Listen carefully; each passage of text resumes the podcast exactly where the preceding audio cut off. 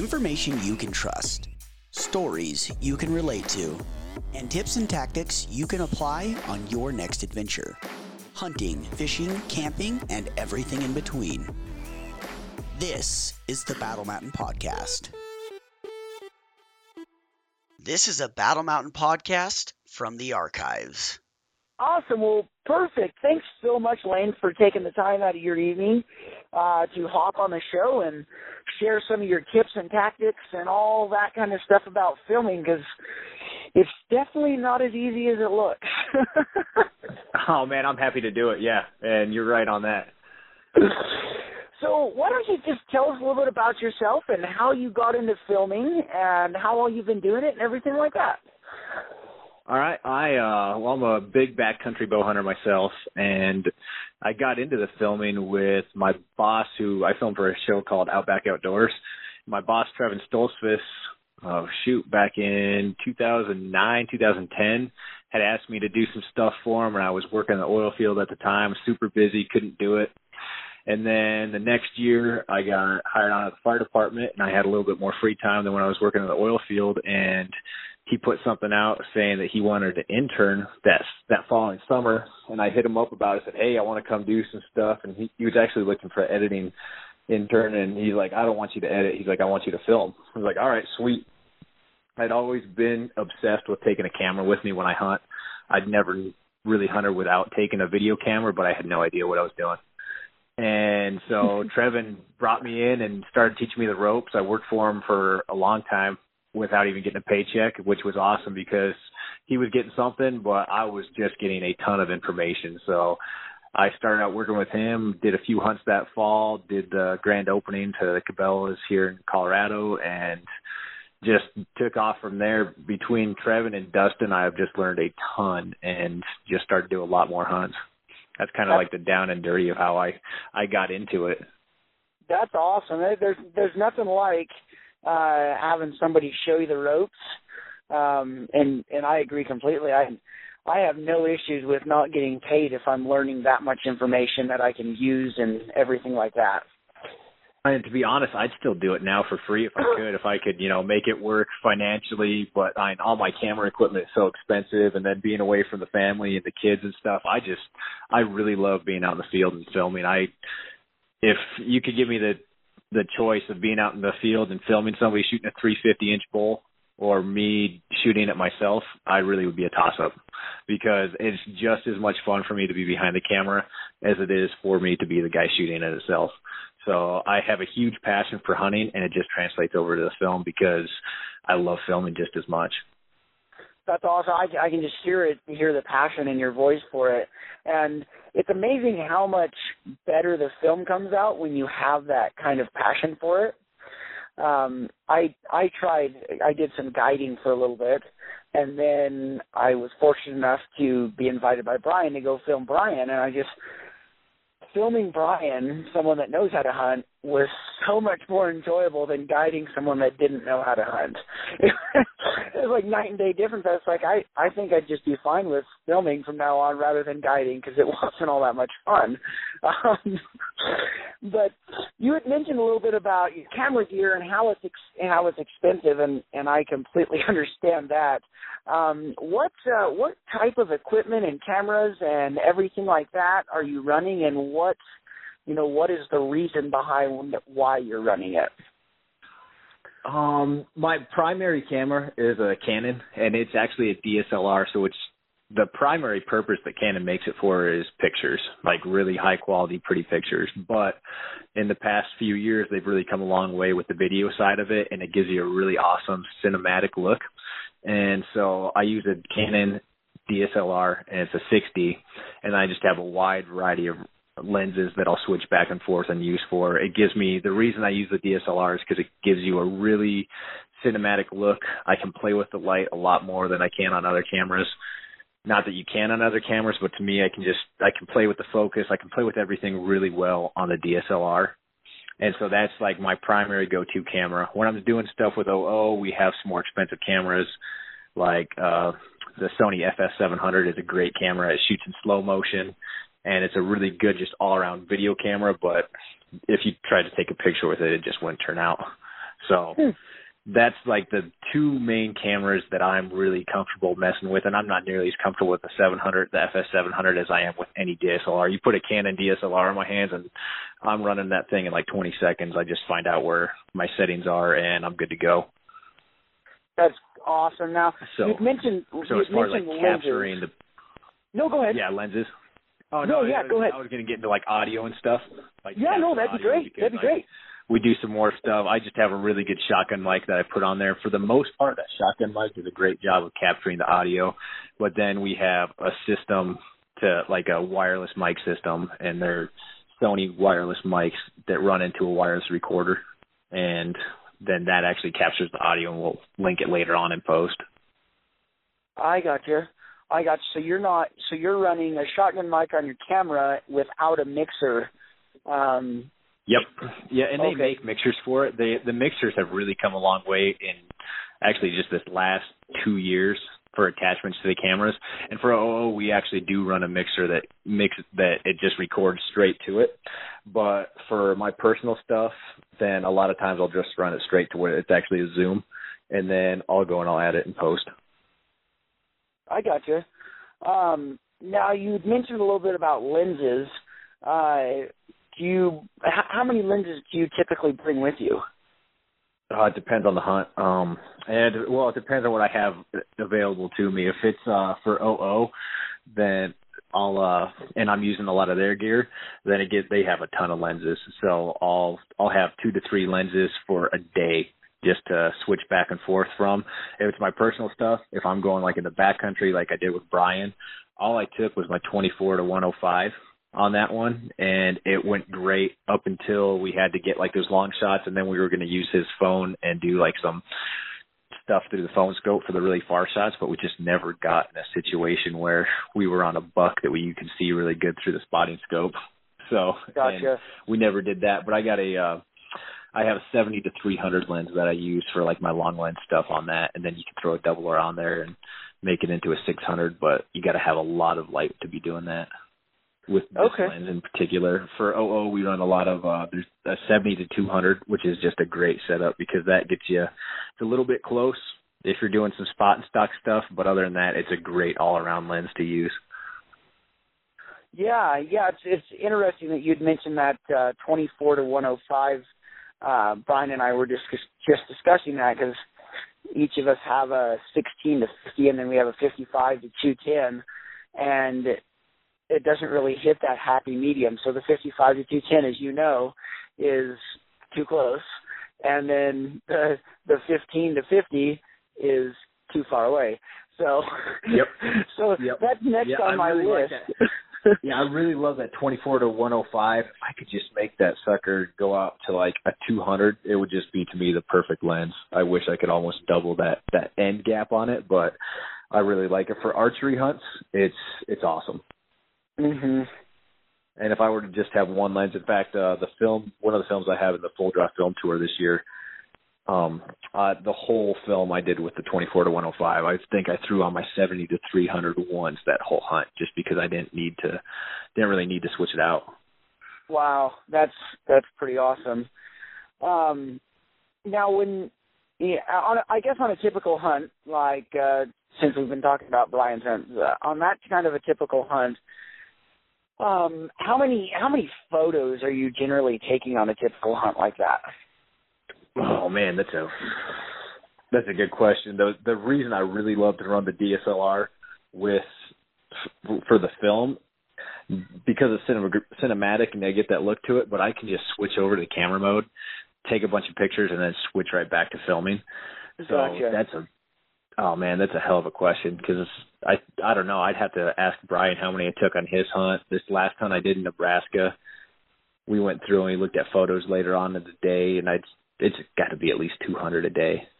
Wow. That's, that's probably probably on the low side if I had to guess. I think I was I, I like to snap away a lot. So before I know it, I'll eat through a card. Yeah, yeah. And, and speaking of cards, how many cards do you typically bring?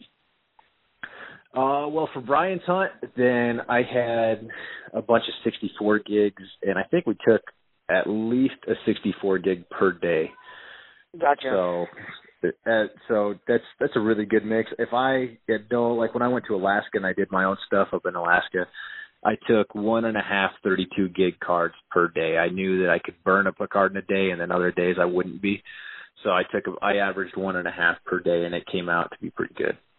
Wow, I used up every single card by the time I was getting back. So that's crazy. So, uh, you know, when you're when you're going throughout the day and you're taking that many pictures, because I don't. I mean, I'm new to the the filming and the camera and all that stuff, but so I don't take as many pictures as I should. Um, what I mean, what all kinds of things are you looking for when you're like, okay, I need to take a picture there. Oh wow, look at that. That's that's pretty cool. I need to take a picture of that. Does that make sense? What I'm uh, saying? Yeah, no, that makes sense. I'd say I'd call that getting in touch with my artsy fartsy side and just having that look.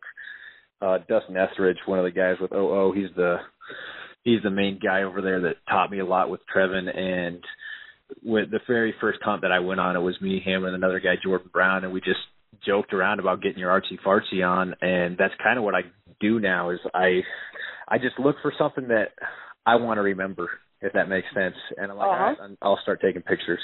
Like if I see something that I want to remember, then I'll start taking pictures of it, and I just got to kind of get in that mindset of that's what I'm here to do is to find stuff that I want to remember. And I want to capture it the same way I'm experiencing it, and if I can express that through the pictures, that's kind of what my goal is with it. And I I don't know if that's kind of the what you're asking for on it. Yeah, yeah. But that's that's that's the best way I can describe it is if I want to remember that, and then I'll get into a a really good artsy fartsy side, and I'll start playing with light and try and capture it in kind of a different way or a different light, and I'll just be messing with my settings and stuff and see if I can make it look really cool. Mhm.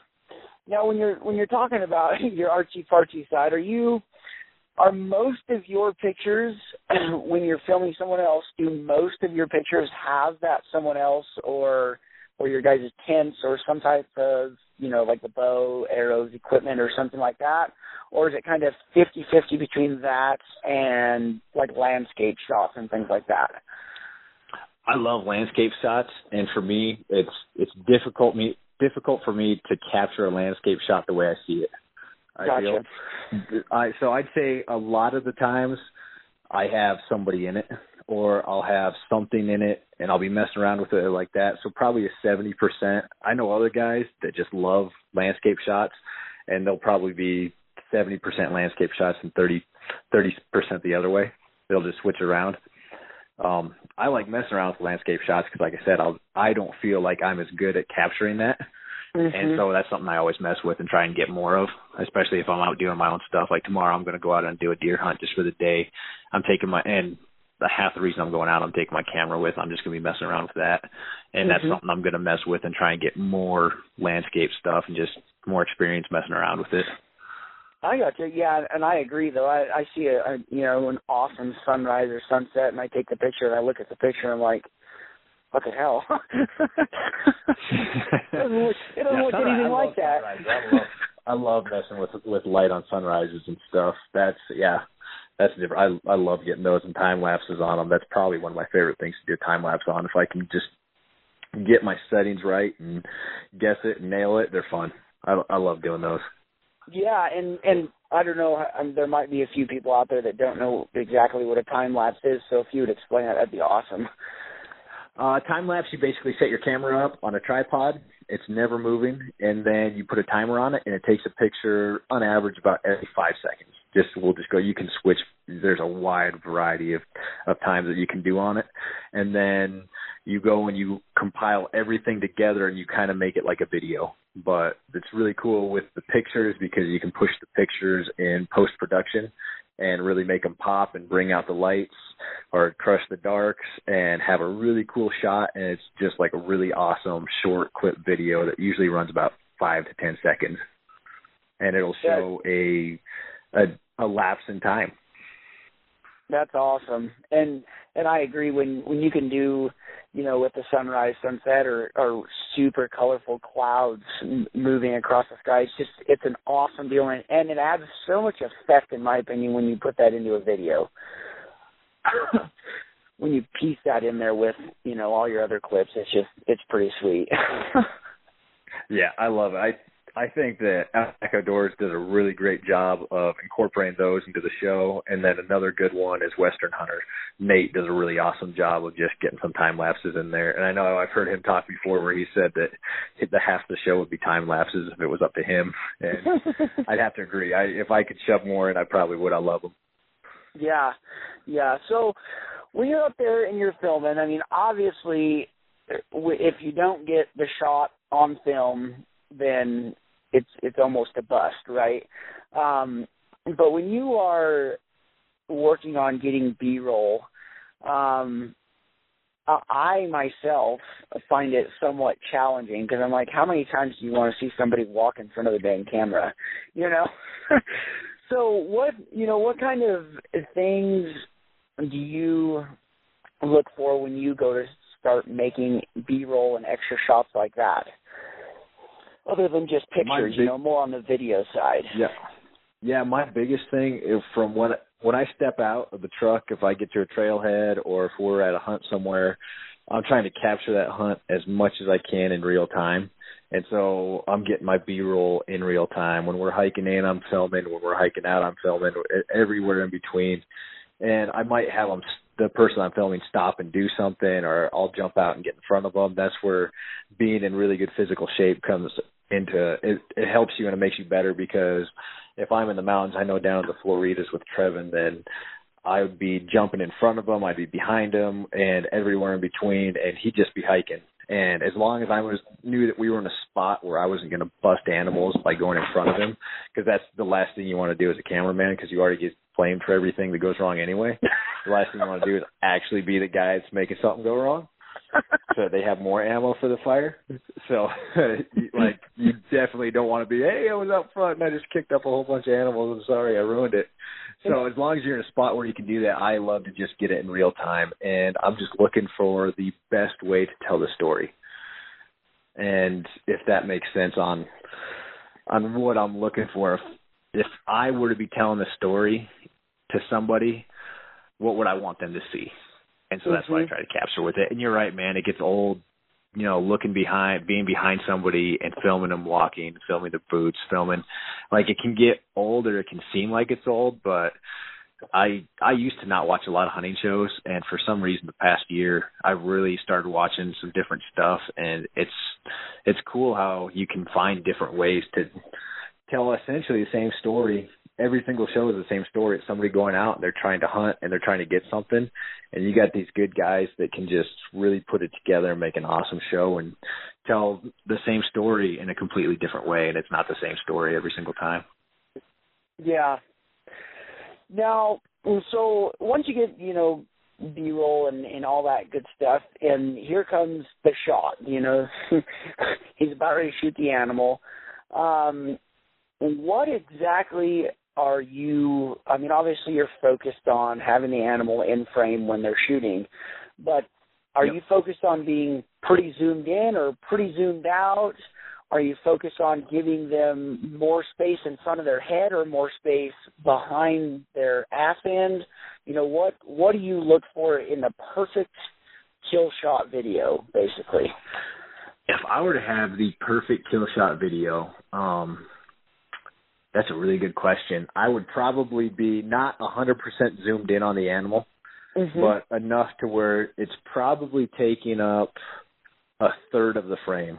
That way, on a TV screen, you can see where the arrow's going, but you can, at the same time, it's just not right up in his face. And then, so I'd be a third of the way in, or a, like a third of the frame, third of the animal in frame, and then I would, as soon as the shot goes off, I love validating that the camera was right there with the cameraman, if that makes sense for the shot, because there's a lot of shows that, and right or wrong, there's a lot of shows that will add a lot of different stuff into it and do like the magic behind the scenes. I like to just zoom straight out from where the animal was to show where the hunter was, to show how far the shot was, whether it was 10 yards or whether it was 50 yards. Like that's something that you want to show the skill of the archer, and you can do that through film by as soon as they shoot, you can pan out, but then you're still staying with the animal. Gotcha. And then continue on, and then I'll probably zoom right back into where the animal was and go. Or if the animal just busts and I know he's going to be gone quick and I can keep him in frame, ideally I'll keep him in frame the whole time, and then as soon as he's out of frame, I'll be zooming out and focusing gotcha. on hunter. Cool. Yeah, no, that that makes a lot of sense. Kind of, uh, so uh, basically allowing the viewer to feel like they're in the situation, um, rather than like you said, doing the behind the scenes magic where you well, I don't know. The the person that has actually been in a situation like that is like, yeah, that doesn't happen. like, yeah, well, if you're close enough, it's the, the really cool shot is if you can have the hunter in frame and the animal in frame, but you got to be super close to be able to see where exactly that animal hit or where you hit on that animal. Gotcha. That's something that the viewer is going to want to see of where you hit because everybody's critical when they're watching TV. And that's something that you and the hunter are going to want to know if you're not finding that animal or if you're questioning like, hey, where'd I hit? You're going to want to go back and look at that footage in the field. And so it's really hard to have the animal and the person in frame unless you're super close. I did that with John Bielik's Bighorn Sheep Hunt that's also in the full draw film tour this year. I had him in frame and the ram on frame, and half the time I watch it, I'm like, man, it's a sweet shot. And the other half, I'm like, man, I should have been closer on the ram so that we could see exactly where he hit and then pan out to him. So it's uh it's a catch twenty two. It, it looks awesome. I love that shot, but I think I would rather love that shot as being a second cameraman and then have the primary camera just up close and tight on the animal, like I was talking about. Gotcha, gotcha. Now, as far as like second cameraman or second angles, do you ever try and run? Um, I don't even maybe, maybe even something as simple as like a GoPro, you know, so that you know you're able to watch the the archer draw back or whatever else. Do you oh ever yeah, run I'll run, anything I'll like run that? a GoPro a lot. Okay. Like that's something that we do a lot with at OO is we'll have a GoPro actually attached to the tripod and I'll turn that sucker on a lot just to get a secondary camera angle, just close up stuff, make it more realistic. And just with me, like if I'm out filming stuff like I did with Brian, then yeah, I'll throw that on me. I'll I hate having my uh, my hunter wear one on his head because I think it looks goofy and tacky, but I'll wear it to capture just a little bit different angle and turn it Mm-hmm. on. So That's yeah, cool. I, I love using GoPros. If you got them set up to where they're capturing the highest quality, that's and they are a really good camera for for the money. Cool, cool. Yeah, that, that's a, that's actually a really cool tip right there. Is you wearing the GoPro facing you know your shooter. Um, that's Yeah, that's just make sure you turn the uh, the red lights off on those things because I've I've been with guys that haven't, and yeah, when the elk came in, he didn't like that red light flashing. Yeah. So that was one where they that was one where they were allowed to blame the cameraman, and I was Yeah. I was like, what the hell, dude? man, man. So with your audio, um, do you basically always run a mic on your hunter? Yeah, yeah, Okay. you have to. Uh, you, you don't have to. In fact, my film in the full draw film tour, I didn't, but the audio suffers when it's windy. So it's always nice. It, so I shouldn't say that. Yes, you always have to because I don't. When I did, when I was in Alaska, I was filming four guys that didn't care if they were filmed or not. Really, completely different scenario, scenario than most guys. Uh, most guys would kill to have a cameraman like following them around and you know, hey, we're gonna do something with this. Nobody gave two shits, which was awesome because like they were focused on hunting and I was capturing hunting. And so getting them to wear a mic was was not going to happen. So there Yeah. I didn't. I was it was all shotgun and coming back. I'd say ninety percent of the audio is great. So without it, but then there's ten percent where like man I wish I had them wearing a mic, but it just it wasn't going to be realistic. Mm-hmm. So you don't have to. Do you have a good shotgun mic, then you can get away with a lot if you have like a dead cat wind block on there. But if you get a lot of wind, you're going to want to have them mic'd up. Yeah, yeah. I I actually noticed the same thing when um some of the little things I've done, just trying to film buddies and get you know get better, basically. Um, Yep. Like you say, when if there's any wind whatsoever, the shotgun mic just doesn't pick up their voice very well. And Wyoming and Colorado have plenty of wind, so. Oh, Wyoming's got a ton, dude. I was actually born up by Powell, and so I know I know all about the wind living in Wyoming and then moving down to Colorado. It's it, we get the same stuff. So yeah. That's so crazy. I grew up in Powell. oh no kidding, man. Yeah. I was born right in the hospital there. I grew oh, up. Uh, man. Grew up outside there. Moved moved away when I was six or seven. So. Gotcha. Gotcha. Cool. Cool. Um. Now, as far as uh, edits. Uh, obviously, you come back, you have thousands of uh, pictures, tons of video. I mean, for me, I I have like 300, and I'm like, oh my gosh, I have to go through and edit all those. Like, what uh, you know, what kind of process do you use, and what program do you use for your for your photo edits? um, and then we can talk about video edits and all that stuff afterwards. Having a really good um, organization system and the way you download that everything is great. Dustin came up with a really good thing for OO where we uh, we download everything and every card gets its own file and with that card we put the cameraman and what camera he was using for that card for the day. So everything goes into a day folder. So you got like November 1st, November 2nd, November 3rd, and then within November 1st, you're going to have Lane's card, you're going to have Dustin's card, and then you're going to have Lane shooting the the 5D and can and Dustin shooting the 5D, and then Lane 6D and and Dustin 6D.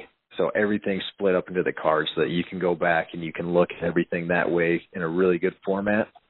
Hmm. and then as far as the programs, Photoshop is just a ton of work for what usually you don't have to do any major work to it. You're just messing around with light. So Lightroom is like my go-to. If I'm messing around with the stuff, then I really love messing around with Lightroom. And for oh oh, I don't mess with almost. I almost do nothing with the post editing. It's all almost always Dustin and Garrett are doing everything for that. So I'm not messing around with it, which is nice. I just go out and I shoot it, and then they get to play with it which makes my life a hell of a lot easier. But for my, per- but it's the same thing with them. Lightroom is probably 95% of what we use, and then you can get into Photoshop if you want to do anything more detailed, but you almost never have to. Gotcha, gotcha. And when you, when you, like you say, when you have a a thousand photos, um, is there, you know, because I would assume that there's probably 10 or 15 or maybe even 20 or more photos of basically the same picture. Um, oh yeah. You you know when I there, do, I go I go pick out the best and I'll do that with everything and everybody can be different on it, but I'll just I'll literally go through and when I'm okay, this is if I have 50 shots of this scene right here, there's probably going to be three different things that I like I've changed something in between, something's going to be different, and I'll just go through and I'll pick out like my three favorites and just edit my three favorites. For me, if I can get five pictures out of 50, I'm doing really good that I like because I'll be super critical of what I'm looking at. Gotcha. And when you go to pick out those five or fewer out of 50, I mean, I would have. Uh, what are what are the main characteristics that you're looking for? Because to me, you know, if I looked at all 50 of those photos, chances are they would all look the same to me. You know what I mean? So, what, yeah. what exactly are you looking for to say, "Yep, that's the one I want to edit"? Uh, there's all kinds of stuff like light, my framing. Framing the shot is huge. Uh, if the shot is framed weird, Trevin has pounded that into my head that um, it's not going to be cool and it's not going to look good to anybody. Which I'd say probably, you know, at least 50% of the people aren't even going to like notice that something was off, but the other 50% will look at it and say something's something's wonky or just there's a little bit off. So if something's framed wrong, then I probably am going to be I'm going to be ditching it and moving something and using something. Else. And what do you mean by framed wrong? Uh, the perfect description for me, or the easiest description for framing, is if you have somebody looking through a set of binoculars, and it's driving me nuts when I see it on Instagram and stuff too if you have somebody looking through the binoculars and they're in the middle of the middle of the picture and they're looking off to the right, I don't want to see what's behind them. So put them on the far left side of the screen so they're looking if they're looking to the right, you can see everything that they're looking at. Okay. I understand. I don't know if I did a very good description of that or not. Yeah, yeah no, so basically like, like framing it like what they're looking at that's a really good way of doing it. Like for someone that's glassing, that's a you're gonna want to sometimes. And I have a shot that I'm putting together this film for next year's for submission to next year's full draw from Alaska, where you can break the mold on it. And so some shots you can break the mold and others, but for most of the time, if they're looking off to the right, don't be showing what's behind them off to the left. Unless you got an animal sneaking up on them and they don't know about it. But for me, I would never let that happen. I'd be like, hey, dude, there's an animal coming in. So. yeah. Yeah. Cool. Yeah. I mean, yeah, I could understand, you know, if, if basically somebody's sitting on a skyline and they're glassing, you know, what you're this is how I understood it. You would want to show basically what they're glassing, not what they're yep. not glassing behind them. Okay, cool. Yep. Cool. Yeah, that that makes a ton of sense. The picture wouldn't make any sense if you just chopped it off right at the front of their binoculars and showed what was behind them. exactly. Yeah. That's a, that, that's an extreme case, but that's a really good way of putting it. Yep. Yeah. That would be super annoying. it is for me now. I I that's something I wasn't I didn't think about at first, and then until Trevin started yelling at me, like he could he could see, he's like, hey, you're not framing that right. I'm like, what are you talking about? And then you know him talking about explaining, and then you know cutting people off at right spots. If you're going to be close up on somebody and you don't want to be cutting off at like a major joint or something, so just that kind of stuff too goes right in with the framing. Cool. Like you want a picture where you can see half of somebody's hand. Three fingered wonder. exactly, exactly. That kind of stuff. Gotcha, gotcha. So on the on the flip side, on the video editing, um, you know, which I would assume you choose the clips that to you portray the story that you are looking to portray. Um, exactly. And if I'm coming in and I'm doing, if I'm editing the stuff, I like to pull it in in chronological order. I don't like to use stuff from Friday and put it in with Monday. I I really hate doing that. That's it's movie magic. People do it all the time, but I like to keep clips from Friday with Friday and just keep going in chronological chronological order and I'll put that into my timeline. I I use Adobe Premiere for all my stuff. It's a great program. It's the only one I've really messed with other than like the free stuff that Microsoft has and all that that I started off in the very beginning using, but Adobe has just been awesome. So their Premiere Pro is what I use for all my editing and I'll just come in and start building my story and my timeline off of that and I'll pull the good clips and put them in in chronological order. And sometimes I need to mess with stuff a little bit, but other than that, I just put it in there and then I go down and start clipping it down to actually making a story. Gotcha. And to me, that's the hardest thing, putting it together to where it's actually making the story. Okay. Yeah, I could I could see where pulling it into you know chronological chronological order and you know in which it happened, I could see where that would just make a big difference. Then oh look at this clip from like you said Friday. Oh look at this one from Monday. Well, what about Saturday and Sunday? I took 40, 40 clips there. You know. Yeah. Um, yeah, and the viewer would never the viewer would never know because yeah. uh, you can do that. But I know, and it would bug me way too much, and it does bug me way too much if I ever have to. But so I just I never do it. I just keep everything together. Cool. When now, when you're dragging all these all these uh, all these clips in, um, and you get them shortened and everything like that, how do you know um, what type of transition do you to use from one clip to the next? Is it basically just off of what you like, or is there kind of a standard? Well, I wouldn't say there's a standard, and but I can't go off on what I like because I really love like the cross dissolve.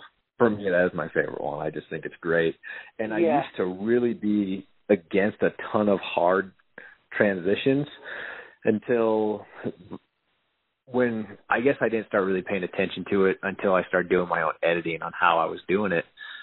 And I started watching movies and now when I watch movies I'm not really watching the movie. I'm looking at how the how the producer did everything and how the editors put everything together.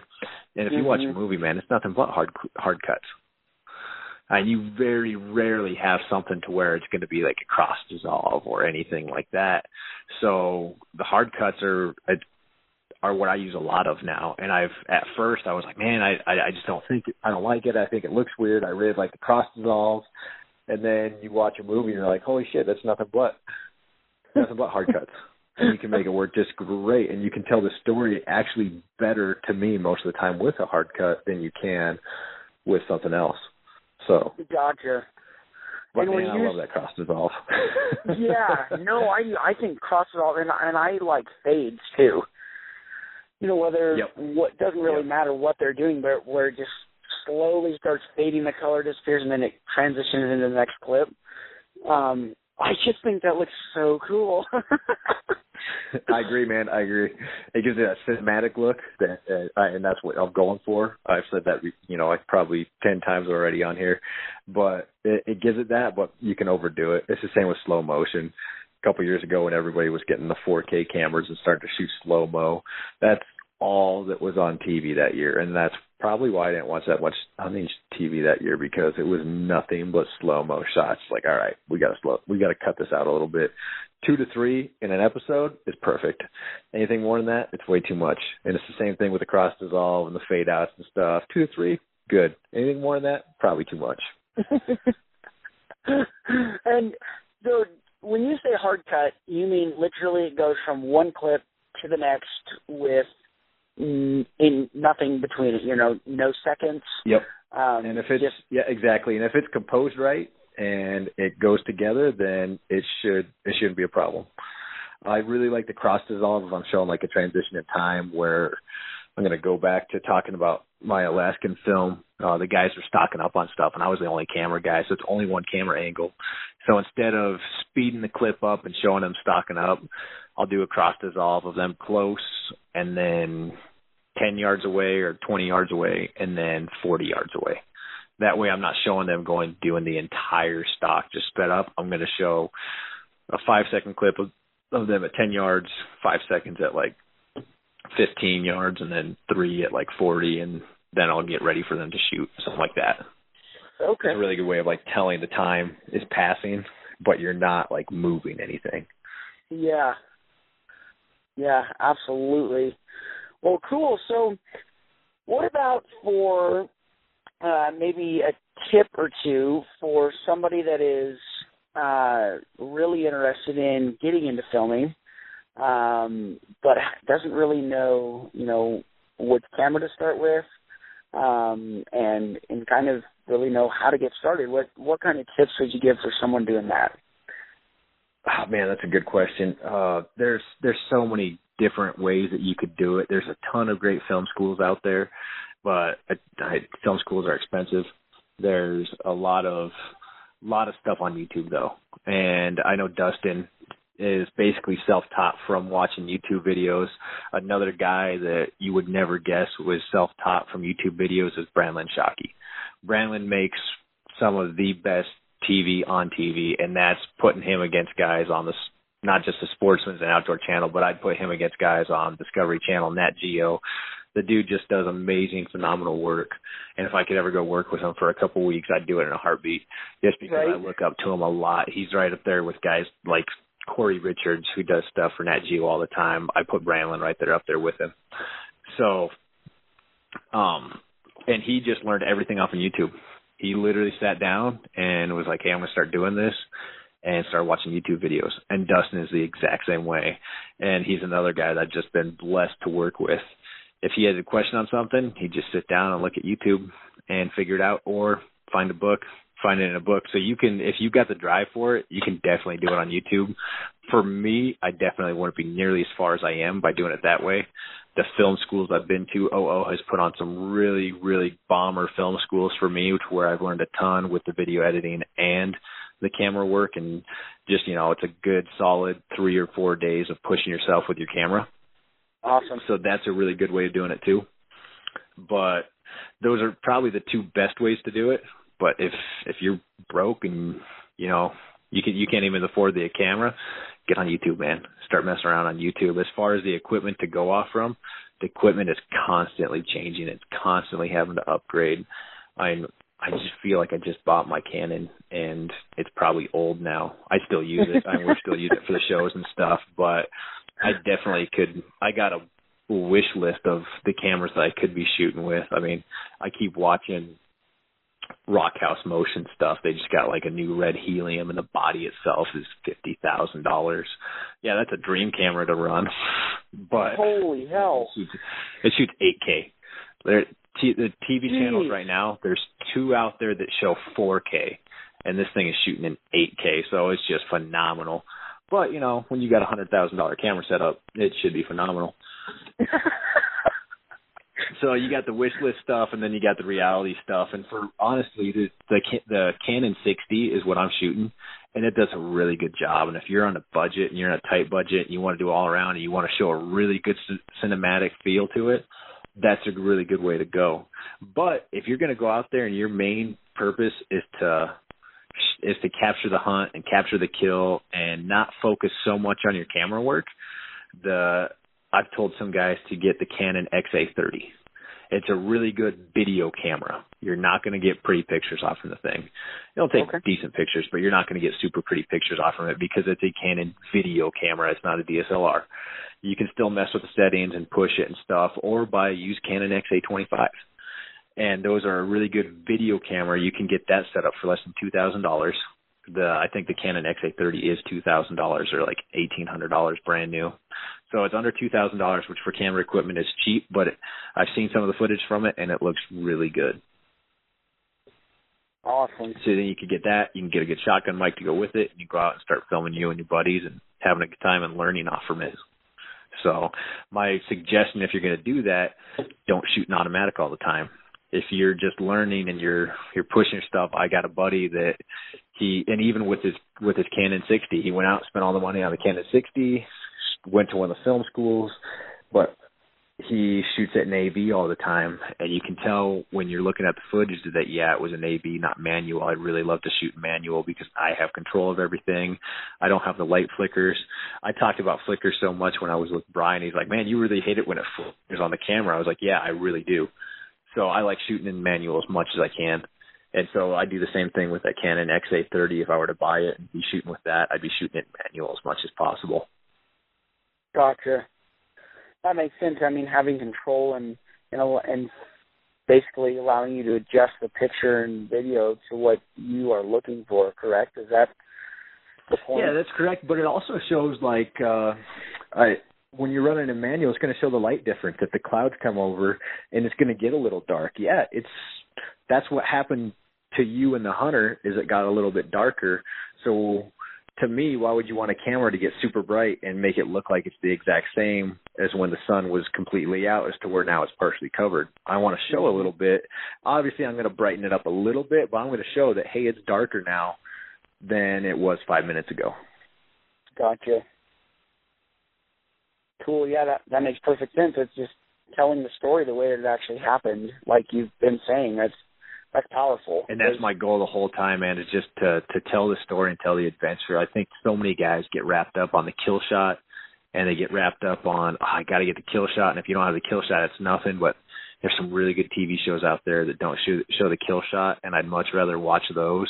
And I know my wife, who like doesn't care nearly as much about the artsy fartsy stuff, um like would rather watch these shows where you're not seeing an animal get killed versus hey they got a kill shot but the rest of it's kind of just you know average stuff mm-hmm. so i really like that cinematic look and pushing it and you can get a lot out of your camera and you can get a lot out of a tv show by having a, then telling a really good story and showing the adventure over the kill and not to go and swing off from Brandon Shockey's nuts too much but if you look at Uncharted, that show does not focus on the kill.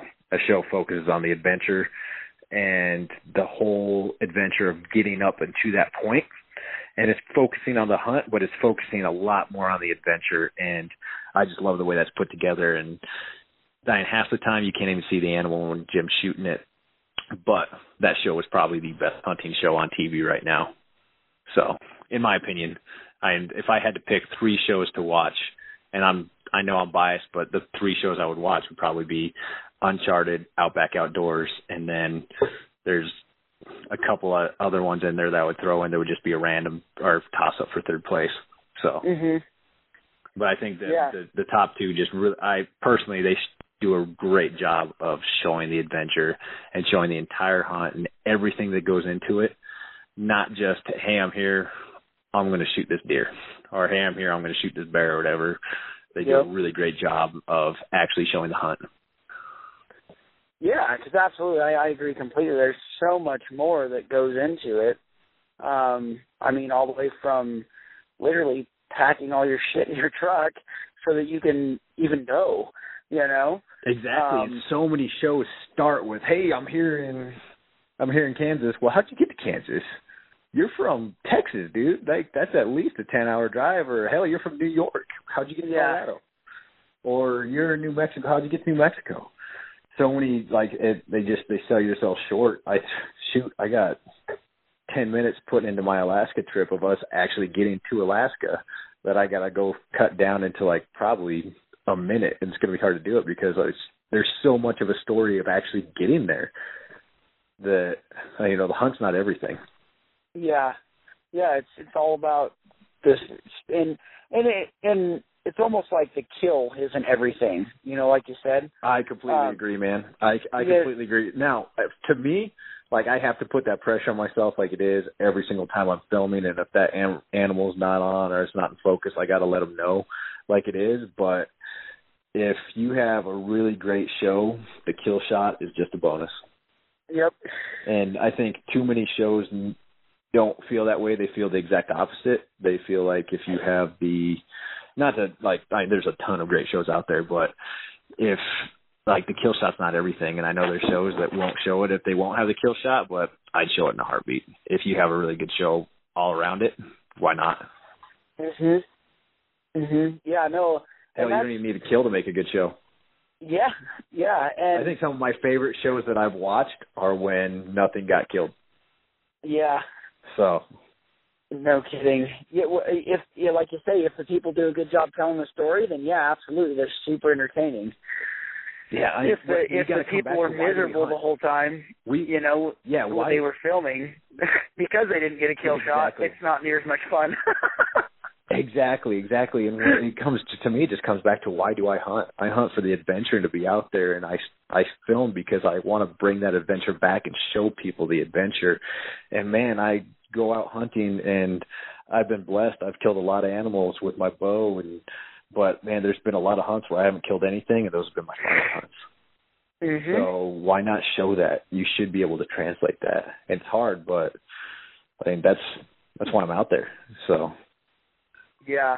Well, I mean at the end of the day, why you do what you do is all that matters. Exactly. So well, cool. I obviously really appreciate you taking the time and and sharing some of your tips and tactics and information about some cameras and a little bit on how to help the newer person get started. Um, I mean, I I learned a ton, so I know that when I uh, air this out, that a lot of other people, because I I don't know about you, but I think that trying to film your buddies and film yourself and any type of filming and taking a lot of pictures in the outdoor is on the rise and it's just it's awesome having somebody that's out there and doing it and obviously it's a big passion of yours um to come on and and share uh and and help other people follow their passion as well Oh, anytime, man. And you're right. I think there's a lot more people that are getting out there and picking up cameras, and they should be because the technology it's making it a lot easier than what it was just five years ago. So, but do it. But one thing that I've learned is you got to pick what you're going to do. If you're going to be out there and you're going to self film, stick with the self film and know that you're probably not going to get the shot at that big bull. You're going to have to decide whether you want to shoot a 150 inch buck on camera or that 200 inch buck not on camera. Mm-hmm. And so there's a, that's something a lot of guys don't think about. Like you gotta you gotta decide what you're gonna do. And for me, what I've decided when I'm hunting with friends and stuff, if I'm filming, I'm filming. I'm gonna have my bow with me if I'm hunting, but it's gonna probably be strapped to my pack, and I'm running my camera most of the time. And then if a you know a great shot presents itself, then I'll be then I'll be hunting. But for the most part, when I'm going out with buddies now, I'm filming and I'm hunting mm-hmm. second and I just got to put that on me. I did the same thing with Alaska. I didn't actually pick up. I had my bow with me the whole time, but I didn't actually think about stalking and shooting something until my fourth day because I was just focused on getting everybody else's stuff on camera, and Mhm. I wouldn't change it. I wouldn't change it. So That's awesome. That's way awesome. Well, yeah. Well, once again, I truly appreciate it,